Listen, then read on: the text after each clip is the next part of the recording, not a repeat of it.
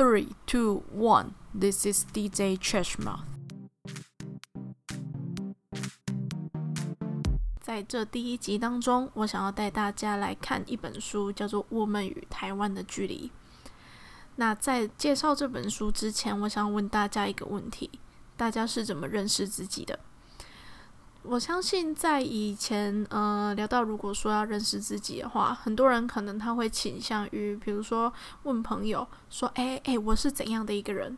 或者是说问问看说：“哎，你觉得我的个性如何？”或者是去想想看自己的家庭背景，或者呢，从自己想呃喜欢的科目或者是喜欢的事情去下手。那在这里，我想要嗯给予大家一个想法。有没有想过，是从自己家乡背景及文化去探讨我们是怎么样的一个人？我呢，现在的工作呢，呃，有一个兼职是，嗯，是在带台南安平的一条路线。那我是一位英语导览员，我生在台南，也住在台南二十余年。但是呢，自从我带了这个团之后，我才发现。原来我自己那么不懂自己的家乡，嗯，应该是说，我虽然那么常去安平，但是我对那边的建筑物，我却一点了解都没有，更何况是整个台湾。我去过台北的次数可以说是，嗯，无数次，因为都是为了演唱会啊或者是活动去。但是呢，你要说去台东、去花莲、去宜兰，甚至是离岛。那个次数真的是少到一个不行。台东至今去过两次而已吧。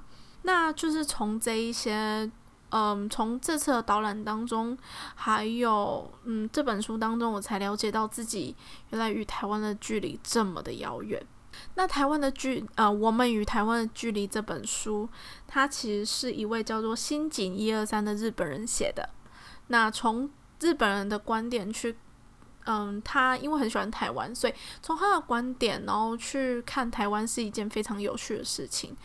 那他书写的方式很特别，他是以七封情书为一个引介，就是说，嗯，每一篇每每一个主题都是一封情书，然后是写给这一块宝岛的情书，是不是很浪漫？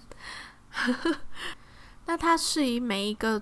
呃，不同的主题去做分界的，那它最主要是以，例如说像是地理因素啊，或者是语言或者历史，然后去做它的标题，这样。那里面的内容呢，其实比较偏向于，嗯嗯，大约是八十趴的硬知识，以及二十趴的情感。我个人认为啦，可能对你们来说那不是硬知识，对，我不懂的还蛮多的。那嗯，我因为我记记不太起来那些硬知识，所以我在这边比较琢磨于情感方面与启发的分享。我认为呢，要说是情书，倒不如说是更像是我们必须问自己的一个问题：什么问题呢？我们到底是谁？身为一个台湾人，到底要怎么样去介绍给世界台湾是怎么样的地方？就像说，你今天，嗯，你要上台，你要去讲你的产品有多重要，你要去让大家去了解你这个东西的重要性的时候，你是不是应该要去介绍你自己是谁？不然为什么，嗯，我们要去相信你呢？是不是？这就像是一个自我介绍一样。所以呢？如果给你三分钟，你会怎么样去介绍台湾呢？而你又怎么样跟这块土地连接？我自己的反思是变成说，嗯，台湾拥有很多多元文化的历史，而且每一段都充满着台湾人精神。什么意思呢？我其实还蛮喜欢我们导览的那一套台湾简史。简单来说，就是很久以前，大约几千年前是有。原住民住在这块土地上嘛？那之后就是荷兰来民政，然后嗯清朝，再来是日治时期，然后国民党来台，这样子一直到现在。对，那嗯这一套简史呢，它你你直接这样子讲的话，就觉得哦，反正就是一个接一个嘛。但是呢，你深入去了解之后，而且你去读了这本书之后，你才会发现。原来每一段历史当中充满了这么多的台湾人精神，跟现代也是很像。我们会去争取自己的权益。我发觉说，台湾人其实蛮蛮向往自我的。除了自由这一块当中，他也去蛮想蛮向往自我的。就是说，嗯，你能看到说台湾人他有他独特的韧性，我觉得这是我近期去观察到，也去才去反思到自己，就是说，诶。我是一位台湾人，那我因为这样子的历史因素，这样子的社会环境，才导致我说我可能会比较去倾向于自我发展这一块，而不像是其他亚洲国家这么的比较会去向往体制，或者是说会比较被体制封闭。我们反而是比较去。鼓励人们去做自我的，当然很多人他现在还在体制下嘛，但我觉得没有关系，至少我们每一个人，啊，至少在市面上看到这些书，例如说是什么，我们嗯拥有被被讨厌的勇气是吗？对，那你会比较想要去给予自身不同的自由，各个方面的自由，我觉得这是台湾一个非常可贵的地方。就像是书中不断反复提到的党国时代以及日治时期这一些，嗯，历史当中，我们台湾人还是非常的会有一些抗争出现，没错。那尤其是像是在党国时代的时候，虽然在那么封闭的时候，我们还是有那么多的先人，啊，去为我们去争取这些权益。一直到现在，我们还是有很多很独特的一些民主活动。我觉得这是一个非常非常非常难人可贵的一个韧性啊！这就是一个，嗯，我觉得这是一个台湾非常特别的地方，也是我们非常要去珍惜的地方。你要说直白一点的话，老实说，我在看这本书之前，或者说我自己做这些呃研究之前，我对“自由”这两个字其实是。没有什么感觉的，因为，嗯，我相信现在就是可能像我现在二十几岁的年轻人，大家应该都会觉得说自由，什么是自由？因为你生下来就很自由啊，尤其是我在的家庭真的很自由，就是爸爸妈妈也不会管，就是不会去管什么，然后也没有什么传统的想法这样。那我们家对同性议题啊，或者也是很开放，就不会有人觉得很奇怪什么的。那对于韩国语呢？所以我们家也是比较偏向于就是不喜欢这个人的这个方向，所以我们家其实是非常开放自由的，而且民主，就是你有什么意见就讲这样子的家庭。尤其是像我这样子的家庭，老实说，我真的不太晓得自由是什么东西。对，就像是很多人讲的，就是可能。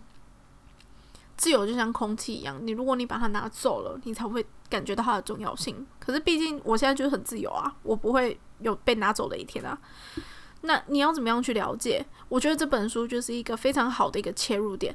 里面你有讲到有很多就是关于国民党时代，或者是说一些嗯台湾的一些史料，他用很。白话很简洁的方式，以及他有时候会辅助用一些嗯文艺作品，例如说电影，去辅助你去了解这样子的时空背景，你才能更了解说台湾是怎么样的一个地方。你更了解台湾是怎么样的一个地方的话，你就会去更了解你自己。大家不妨可以去试试看，真的好。那我现在想要来分享一下我很喜欢的一个章节，它有一个章节叫做嗯，我看一下哦。好，它一个章节是电影与旅行的物语，其实里面没有提到很多物语啦，啊不不不是很多物语，很多电影。它最主要提到一段让我非常印象深刻，而且。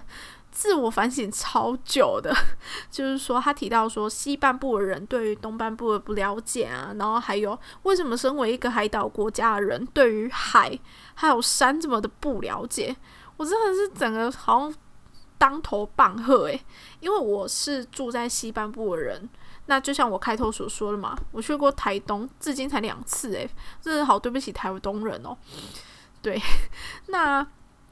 我就是因为看了这一段文字之后，我在上个礼拜我去了绿岛，绿岛是我此生第一次去，天呐，真的是整个叹为观止诶，那边的风景。然后也去看了那边的监狱啊，然后还有一些白色恐怖的一些纪念园区。好，这个这个方面我下下次会再分享，就是会再另外做一集，因为那真的是太精彩了那些东西。那嗯，对，就是我这次去那边，我也去体验了一些水上的水上的活动，我才发现说。我真的很不会游泳诶，然后好像随时会死在里面。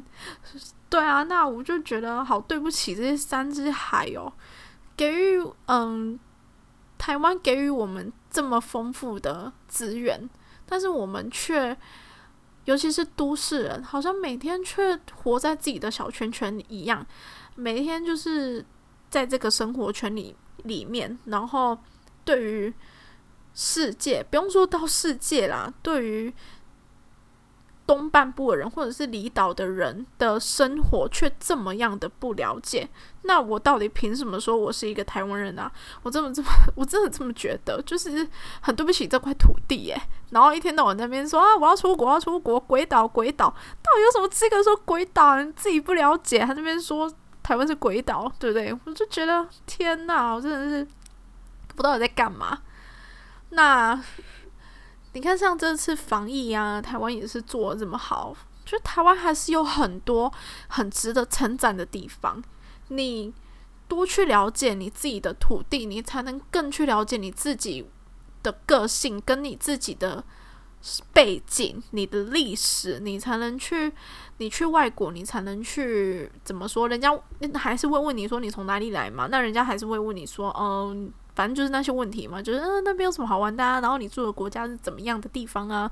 难道你都要跟他说哦，我们那边有 bubble tea 吗？谁要听你讲 bubble tea 啊？你跟他讲 bubble tea，他又吃不到。所以呢，我真的觉得，嗯，这本书是一个非常好的启蒙。你看了这本书之后，哎，我先说，这本书都是我在睡前的时候看的哦。对，硬知识的时候蛮好睡的，那情感的时候啊，你就会。好像看这些情感的东西，你就会觉得天哪，好像是真的是收到一封情书一样，很暖心，而且，嗯，也是还蛮疗愈的。怎么说的疗愈呢？就是你会觉得，哇，我好像又更爱这块土地了，我更了解我自己了，这样子的一种感觉，真的很棒。那。希望大家如果有空的话，可以去看看这一本书。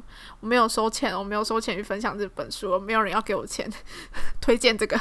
好，就是我自己很喜欢这本书啦。那呃，这本书可以当做一个起点。你看完这本书之后，你可以趁这个暑假多去了解华东地区，多去了解离岛，然后多去了解这块土地。嗯，西半部当然也要了解啦，就是整个台湾都给他看一下，这样，然后深度了解啊，了解一下我们的原住民，还有背后的历史知识。嗯，好的，那这一集就先到这里，之后呢，来期待一下我们的下一集。下一集我应该会做关于绿岛的事情。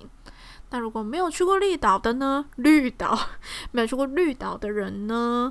你可以来听听看我的节目的下一集。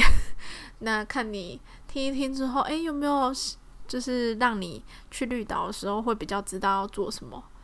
那如果有去过的呢，也欢迎来听听看我的下一集。你有可能呢从中去发现到一些你之前没有注意过的事情。好的。谢谢大家收听这一集。那如果喜欢我的节目呢，请按下追踪，感谢你，拜拜。